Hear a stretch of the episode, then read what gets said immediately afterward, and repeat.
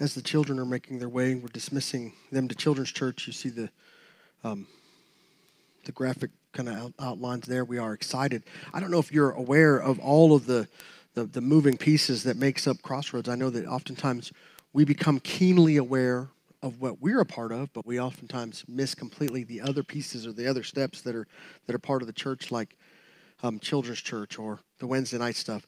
We've got a fistful of volunteers that have been platooning in the absence of um, Brandon and Kylie, who, by the way, if you're if you're praying for them and considering them in, in their prayer in your prayer life concerning all that's happening with them, this marks the the big, transition for them to be to language school in the next couple of days. So you need to keep them in your prayers as, as Kylie will be working there and Brandon will be serving in other capacities.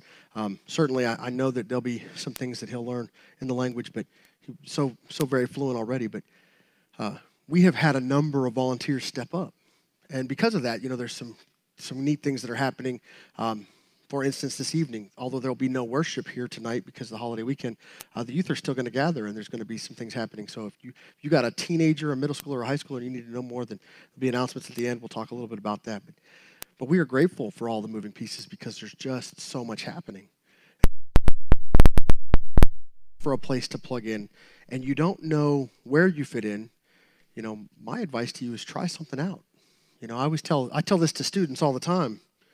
Um, and, and I know that this is going to sound kind of um, some some question the way this sounds. I'll put it that way.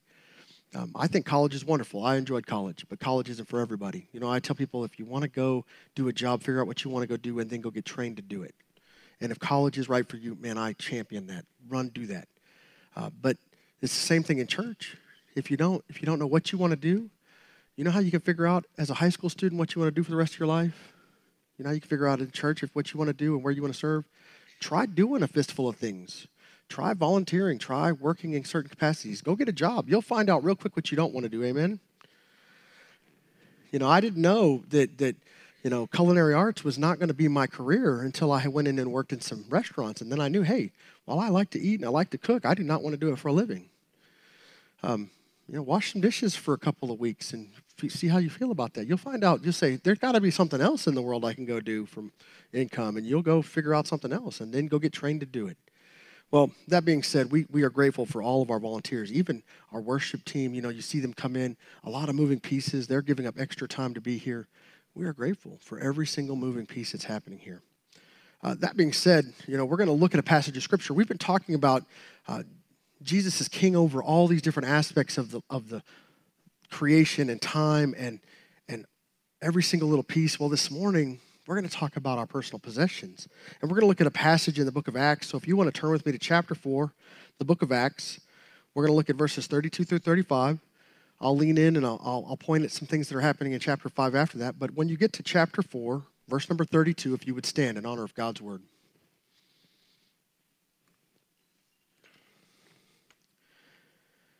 Acts chapter 4, verse number 32 says this Now the multitude of those who believed were of one heart and one soul. Neither did anyone say that any of the things he possessed was his own, but they had all things in common.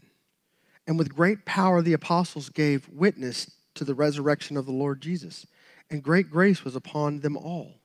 Nor was there anyone among them who lacked. For all who were possessors of lands or houses sold them and brought the proceeds of the things that were sold and laid them at the apostles' feet, and they distributed to each as any one had need. Would you pray with me? Lord, we thank you that when we come to Scripture, we could be challenged. We could be challenged to, to see you as king over every single thing, including the things that we own. I pray, Lord, that we would see our whole life as your life that we belong to you and that everything in our in our care is stuff that you've given us care over. And I pray that we would be right and righteous with our things. Lord, that you would be honored with all that is in our possession. Lord, that it would be ultimately yours and we would use it to serve you. We ask for this in Jesus' name. Amen. Please be seated. Now, before we get, you know, too deep into this conversation, I want to highlight something that I believe is an important thing to set the tone for everything we're going to talk about here. And that is when we look at everything that we possess, all the things that belong to us, and we understand that we become followers of Jesus, that we belong to Jesus, then that means that he possesses all of these things. Now, this is not a picture of socialism or communism. This is actually something quite different. This is understanding that the king and the monarchy, that we belong to him, that, that it becomes something quite, quite powerful in the shared belief and conviction.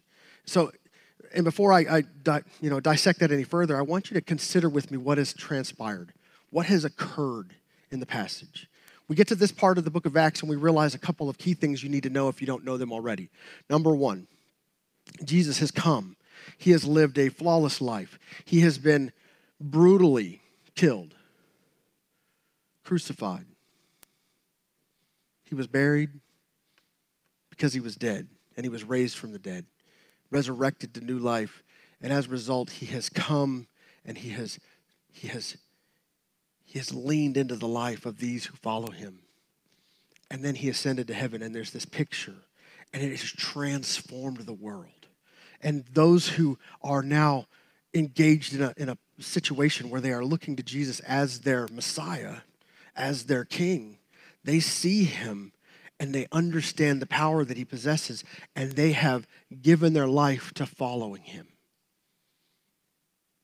And because of that, what you read in chapter 4 is what happens as a result. Now, when you come to any passage of scripture, you have to decide when you study it and you might need a little a little, you know, study or a little more contextual understanding to see whether or not a passage is a prescription meaning something that we should practice or if it's a description meaning that it's something that did happen but it's just telling us what did happen and you have to decide is this something I should do or is this just some just a description of what has occurred and I would suggest that this is both a description and leans into prescription for our lives. It gives us both. We see altered. We get to verse 32, it says, Now the multitude of those who believed, everyone say believed. That means that they not only saw what was occurring in the world around them, they embraced what was going on with Jesus, that they believed it. They saw his life, they saw his miracles, they saw people who saw those things. You know, one of the key things that a lot of people don't know about the New Testament is that in order for a passage to be considered scripture, in order for a book to be included in the Bible, it has to be written by somebody who knew Jesus or knew somebody who knew Jesus. So it can only be one step away. You either know Jesus or you know somebody that knew Jesus. Otherwise, your writing is not considered for inclusion in the New Testament scriptures. This picture of the book of Acts is, is written by Luke, and Luke is a guy who was a direct disciple of the Apostle Paul, and you see this, this wonderful description of the early church. These individuals they knew who Jesus were, was. They, they understood what he stood for. They understood what he taught. They, they became completely enamored with him because of what he offered them, because of what he did for them, and because of what that meant for them as a group. And it changed everything about them. And it ought to change us. You know, one of the really interesting pieces is, is that you know, you, you start to ask if a group of people can be sustained and can work as a, as a unit, if we could gather under one umbrella for the same purpose. But that's exactly what church is supposed to be a group of people that are gathering with shared belief, shared conviction, shared life. And in doing so, when we gather, we look countercultural to the world around us. The world around us does not look, does not look upon us and say to, to themselves, well, that's just another club. You know, it's really interesting when you dissect and you look at organizations. There are lots of great organizations, by the way, in the world. Lots of them. Really cool and neat, intricate things you could be a part of. You could have hobby clubs or all kinds of, of, of humanitarian clubs that exist in the world. But I suggest to you the church is something else. It is something that binds us that is deeper, that is richer, that is more meaningful, that is more powerful, and as a result, it crosses all manner of distinctions and brings people from all, all manner of corners of our community and the world together. It's really interesting that when you consider, you know, which groups you would invest in or be a part of that, you know, even as is as is well, you know, documented in the in the course of certain certain corporation and advancement in corporations that guys like Ray Kroc, when he decided that he was going to make his attempt to, to franchise the McDonald's brand across the land, he went into social clubs, family based social clubs, to try to gather up support for people that would run the, the restaurants and do so in a reputable way. And it's interesting how he tried a number of different groups before he landed on a, a set of groups that he liked. And, and I, what I, I warn you about is that this cannot be that. That we can't just be one of another set of groups that people wander into and they look at us and they say, Oh, I like that group better than these other groups. No, they have to see this as unique or different, something completely countercultural, something completely opposite. And the reason that is, is because you can gather for all manner of social reasons. And I'm not discouraging you from doing that. What I'm saying is that when it comes to this, we are bound to something that's deeper, that's richer. And you say, well, what is that?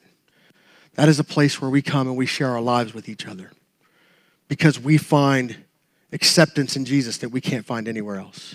We find forgiveness, which no other group can offer you. We find redemption and resurrection in these stories, and as a result, it changes us. And when we come here and we gather and we sing about it,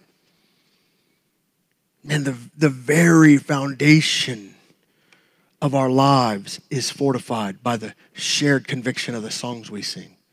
Be thou my vision. You know, I don't know about you, but if you rose this morning and your vision was anything but the Lord's, come here and have it changed this morning that the Lord's vision would be your vision. We look at the passages here as they unfold. The multitude of those who believed were of one heart. Everyone say one heart and one soul. Say one soul. Now, this is interesting. In the early formation of the church, there's this picture of unity. You know, when you see the Lord's Supper as we as we as we celebrated it last week, and we have the opportunity to do in remembrance the thing of Jesus' death and resurrection, we understand his sacrifice. It is said that in the early church they sang when they broke that bread, when they, when they drank that cup, that they sang upon their departure. And in many churches, the song that is sung still to this day is, Blessed be the tie that binds. You see, there are people in church life that I never would have ever met, that I never would have ever known if I hadn't come to Jesus and hadn't crossed paths with people and seen other lives. I would have never wandered into their lives. They would have never wandered into mine. But I'm grateful that because of my King that I live under one banner where I get to know people. I get to know people of all walks of life, of all classes of, of, of income and of, of stages in their, their health and well-being. I get to see them as young families and senior adults and i get to know all these different people. We don't gather because of age. We don't gather because of race. We don't gather because of, of wealth. We don't gather because of those reasons. We gather because of jesus. As a result you get to come here and you get to see all kinds of people that you would have otherwise been completely completely told by your culture to avoid and it talks about that right here that this, this group has been so impacted by Jesus that they are like minded. It goes on in the same verse to say, Neither did anyone say that any of the things he possessed was his own, but they had all things in common.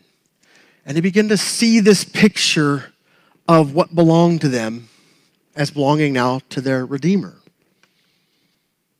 and it's transformative.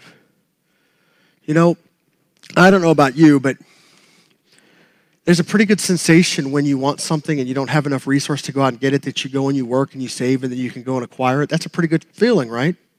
It's a great sensation, right? That there's a sensation of what, what is the backbone of American society where we work hard for our things and we go out and we get those things and we, we buy them and we, we either pay them off or we save to get them and we have them. And once we have them, we learn to take care of them because if you don't take care of them, then what happens? You've wasted them. There's a matter of understanding that when you become a believer in Jesus, that those things that you're working for, you're now working for to honor Him with those things. There is a measure in discipline to take care of your things in such a way that you say, I don't want to waste or squander these things because they belong to Him. And if He has given me stewardship over these things, then I need to do my best to take care of these things. So next time when you mow your grass or paint your house or next time you do that little repair job in your in your you know whichever kitchen bathroom living room or whatever you hang that shelf or you change that light bulb you think i wouldn't want the lord's light to be out. I wouldn't want his grass to be too long. I wouldn't want his things to look bad because they belong to him. Man it'll change your mind won't it?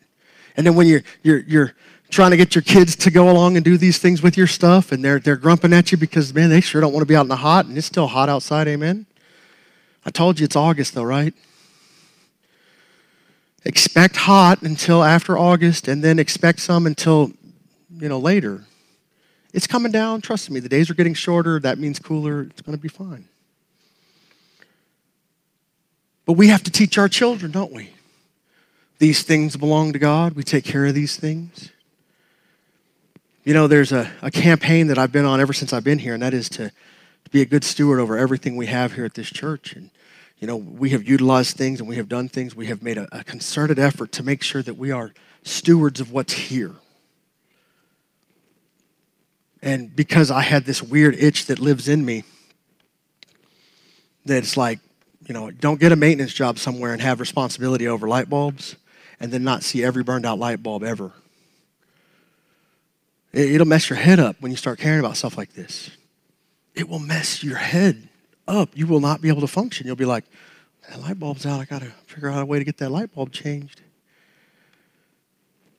Well, there's this picture of the way that they began to see their stuff. They didn't think of these things that they possessed was their own, but they had all this stuff in common. Point number one is having faith redefines our understanding of our things. You know, you start to say to yourself, well, this doesn't belong to the Lord. And I'd say, all right, let's go back and let's discuss the Lord and what he owns.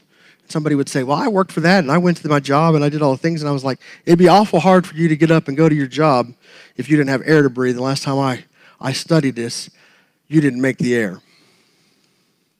So your ability to work is predicated upon the fact that you first exist, and second, upon the fact that you're fueled by the lungs which were given to you by someone else. And I like what Voddie Baucham says. He says, You're stealing God's air all the time because you take it, you breathe it, you use it up, and you don't give it back. And when you take something and you don't give it back, that's stealing. So probably ought to confess that sin, right? But the reality is, is that when I began to realize that I was a created being by God and that everything is predicated upon the fact that He has fueled me with all the things that belong to Him. Let's be good stewards of these things. And let's see these things as His things. It'll change the way that we behave. Because our King, not only did He see fit to create us and give us this air, He allowed us the latitude by which to wander from Him and then come back to Him. And when we come back to Him and He redeems us, our gratitude ought to be simply that we belong now and always to you. I, I, think that one of the things that plagues the earth, I mean, the, the way that the church has, has recently been delivering the gospel is, is that the gospel is for the lost, and but the gospel is for the redeemed as well. The good news is that we have a king that governs all these things, and we could submit to him and not worry so much about what we're going to do with all the things. We will just say, God, what would you have us do with your stuff?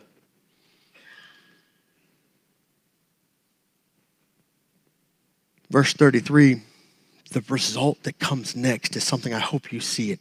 There's no, there's no inas- I mean, inescapable measure of seeing what happens in verse number 33 because it almost feels like it doesn't fit unless you read it in the context. It says, And with great power the apostles gave witness to the resurrection of the Lord, and great grace was upon them all. And you're like, okay, they were talking about all their stuff how they all had one mind, and all of a sudden the apostles have this ability to, to have this bold proclamation in the midst of this, and then it goes right back to talking about stuff. And you say, well, how is that possible, Brother Ben, that that passage fits in there? And I'll tell you, this is why. When we don't have to worry about all the things, what we can do is we can declare his glory in a powerful way. And when you stop worrying so much about all the things, and you start keeping the main thing the main thing, you will be not unlike the apostles in that you will declare his glory powerfully. I mean, look at it. And with great power, the apostles gave witness. Point number two is bold proclamation as a result in selflessness. When we begin to live our lives in such a way that we see everything as God's things, man, you'll, you'll be tra- transformed. You'll be like, right now we have much. Praise God. And when you're like, when we don't have a lot, you're like, well, praise God, we don't have to manage a lot. Because with the more you have, the more you have to manage. And there's all these pictures.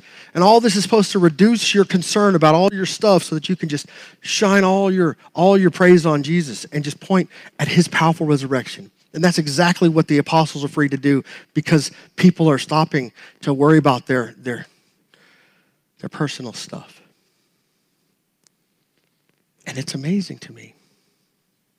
It's amazing to me how this thing, it eludes us.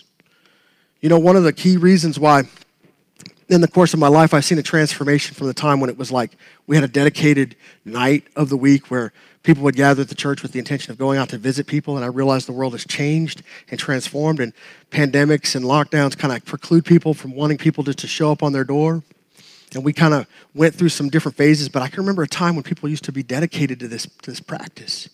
And you'd say to yourself, well, why don't we do that anymore, Brother Ben? And I'll tell you, we have overprogrammed ourselves to the point where it's hard to get people to have a unified night where they can do any one thing. We have programmed ourselves sideways, silly, upside down. We are programmed to death. We are programmed with all of the things with all of the practices and all of the meetings and all of the clubs and all the organizations and all the things. And I can remember a time, and, and I say this to you in, in earnestness, that what I'm about to say is the indictment isn't on the world for cutting in on the church's time. The indictment is on the, wor- is on the church for not being relevant in the world.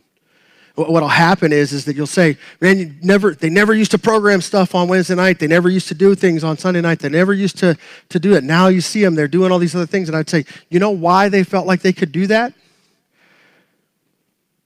because we were already being apathetic towards our church gatherings and meetings. And they just were like, it's just another night of the week. You know, you know what would change that dynamic? If on Wednesday night you were like, my kid's not coming to practice, we're going to church.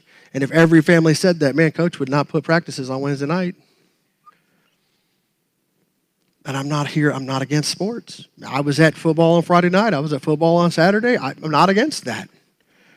But what I'm saying to you is, is that when we became irrelevant, it didn't matter anymore. And now we want to complain about it.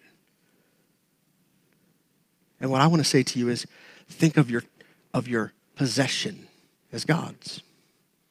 And you start thinking of all the things that belong to God. We've already talked about that creation is His. We've talked about time as His. But when you think about time as a possession that you have, you know, time is something I tell people you can't be bankrupt in time or trust. If you're bankrupt in these things, you'll have a hard time in life. If you're out of time and you're out of trust, well, it doesn't matter what you do because you won't have any time to do it and you won't have anyone that'll go with you. But with your possessions, if people can trust you, you begin to see this. Bold proclamation is the direct result of not having to concern yourself with all of the things. It goes on to say in the same verse, it says, And great grace was upon them all. Now, I don't know about you, but you want to know one of the things that, that plagues us with all the different things is that we don't have enough grace. We, we lack this grace piece that, that is oftentimes offered, and as a result, we have very little peace in our life because if grace is missing, then peace will certainly not be present. Because in order to find peace in life, you have to have more grace, not more control. I say this all the time when I preach. If you want more peace in your life, if you feel like your life is chaotic, if you feel like your, your world is spinning out of control, if you feel like that your programs are running you and you're not running them, ask God for more grace. Grace in the moment. When you lack something in life, don't look to God and ask Him for the thing, ask Him for grace. And everything else will begin to fall in place. It says that this great grace was upon them. But it wasn't just on some of them. The passage says all of them. Wouldn't it be something if when we came together that our grace, that that, that all would include you and me, us, in the things that are out of control?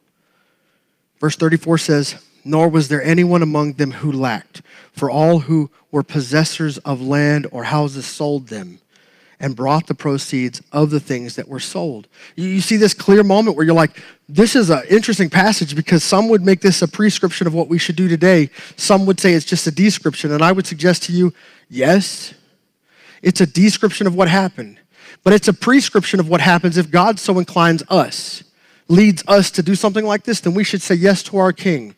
This is not Brother Ben saying that you should go out and sell all of your stuff and bring it. What I'm saying is listen to your King. And if your king asks it of you, say yes to your king. The warning that comes in chapter 5 is that there's a, there's a husband and wife that are not honest about what they have, and they, they sell their property and they lie to, to not just to the apostles, but to God about it. And as a result, their life is forfeit. The, the picture is one of deep concern and strong warning to us that we need to be honest with our king, and if he asks us for something, we need to say yes. If he asks you for your time, say yes. If he asks you for your possessions, say yes, because he's king over your stuff.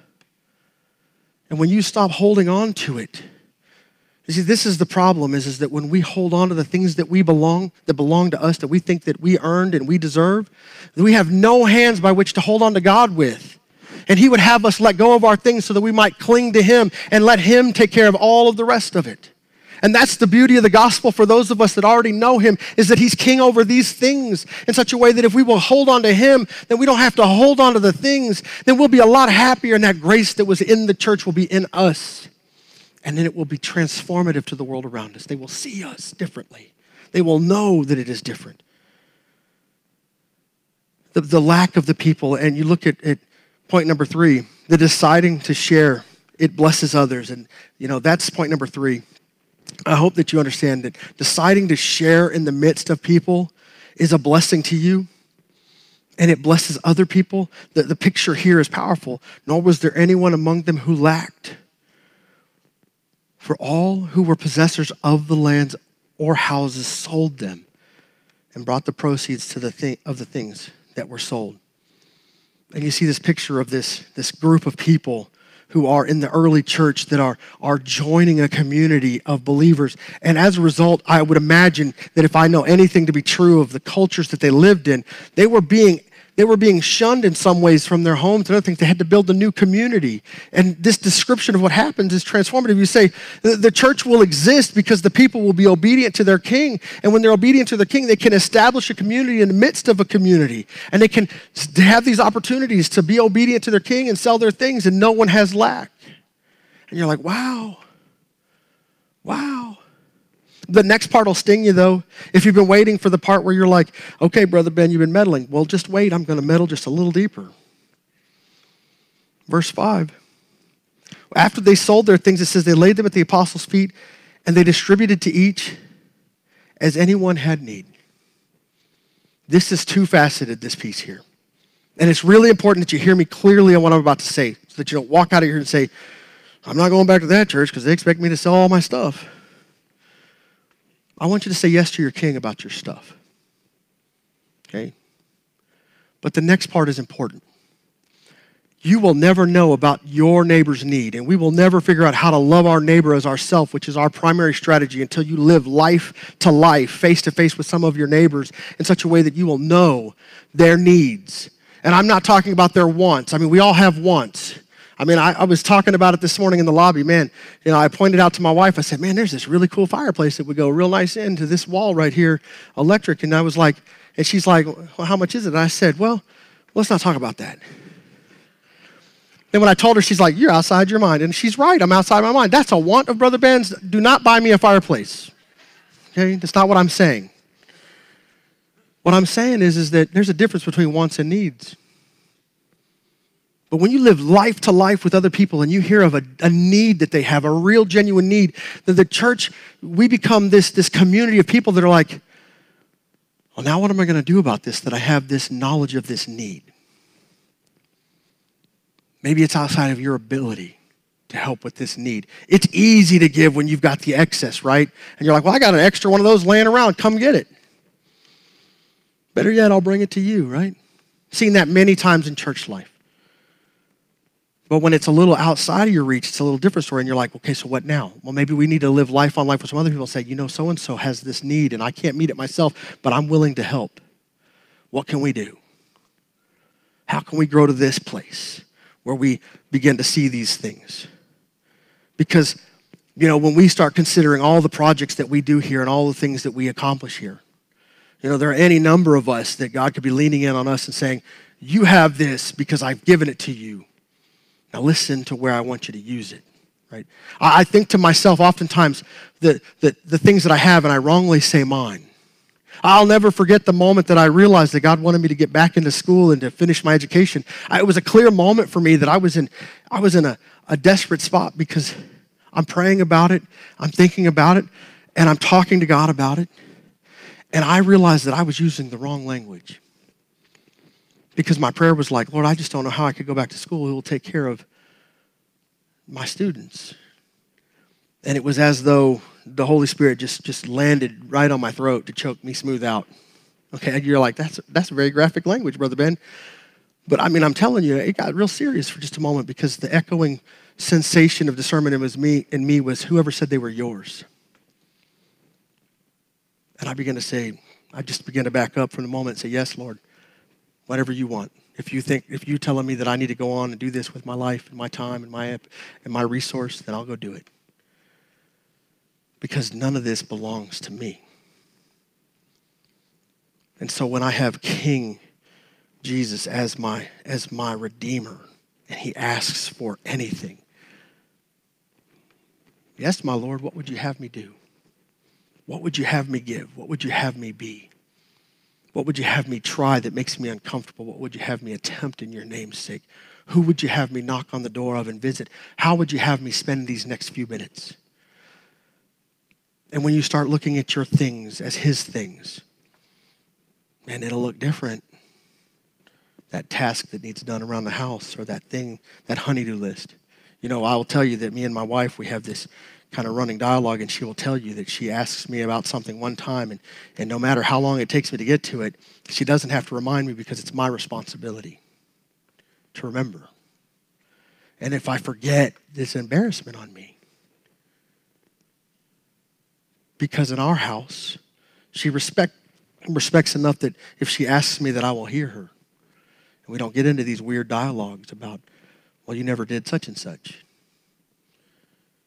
And so if when it comes up, I will remind her, yes, I know it's there, or I will say, hey, I have not forgotten. I am thinking about and planning it out and working on it. With God, when He asks you one time, you ought to say yes. When he invites you to come forward, you ought to say yes. When he asks you to lean in and volunteer, you ought to say yes. When he asks you for your possessions, you ought to say yes. And it's not about all of this stuff belonging to everyone in this room, it's about every single thing belonging to him. And there's going to be that moment in your life when you're going to look back. I'm always haunted. Point number four, by the way, and, and I know I didn't give it to you. I said it, but I didn't give it to you. The key. And this factor is need is not want. When we when we understand what we need, we understand something very different. I'll know that in my life that I have been haunted by conversations I've heard of people, and it breaks my heart to hear people say, Well, I felt like God had laid a call on my life when I was young and I ran from God and I didn't surrender to Him. And I, I, I, look at the course of the, the measure of their life sometime later and I say, say to myself in my heart, this breaks my heart because I see a person who has run from God instead of just saying yes and giving Him their life. They have lived miserably. I was haunted as I sat in a, in a church when my pastor stood up and he says, For far too long, the, many of the men in my church have come to me and says, I wish I hadn't waited so late in life to serve God. And what is God asking of you to give? Your possession is His possession. Give to God what you have, let it belong to Him. Serve Him with everything. So we're going to have an invitation in just a moment, and maybe the answer ought to be I've just come to say yes. I've just come to give you what already belongs to you so that I might let go of it and hold on to you Because I'm going to tell you at the end of the day, if when, when the end comes, if you're holding on to your possessions and you look to yourself and you say to yourself, why don't I feel like that when this end comes that I'm going to go to heaven? And you'll look down in your hands and say, because I have held on to the wrong thing. I need to hold on to Jesus. Because he's the only one taking anyone to heaven. And he says he is the way, the truth, and the life, and that no one gets there without him. Through him. Hold on to him. So, today, in just a minute, when I ask you to stand, you're going to bow your heads. And when you do, I'm going to ask you to take just a quick look at your hands and ask yourself, what are you holding on to? What are you holding on to? Because if it's not Jesus, then the answer needs to be Jesus, tell me how I can let go of these things and hold on to you. Would you stand with me today?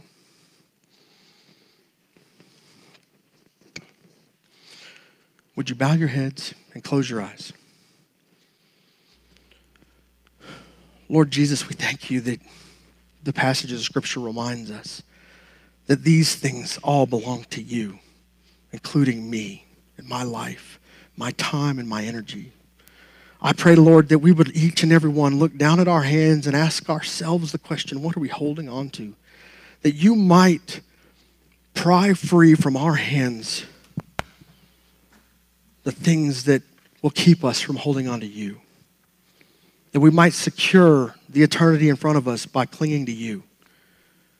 May I hold on to nothing else. May I let you have control of everything else. We ask for this in Jesus' name. Amen.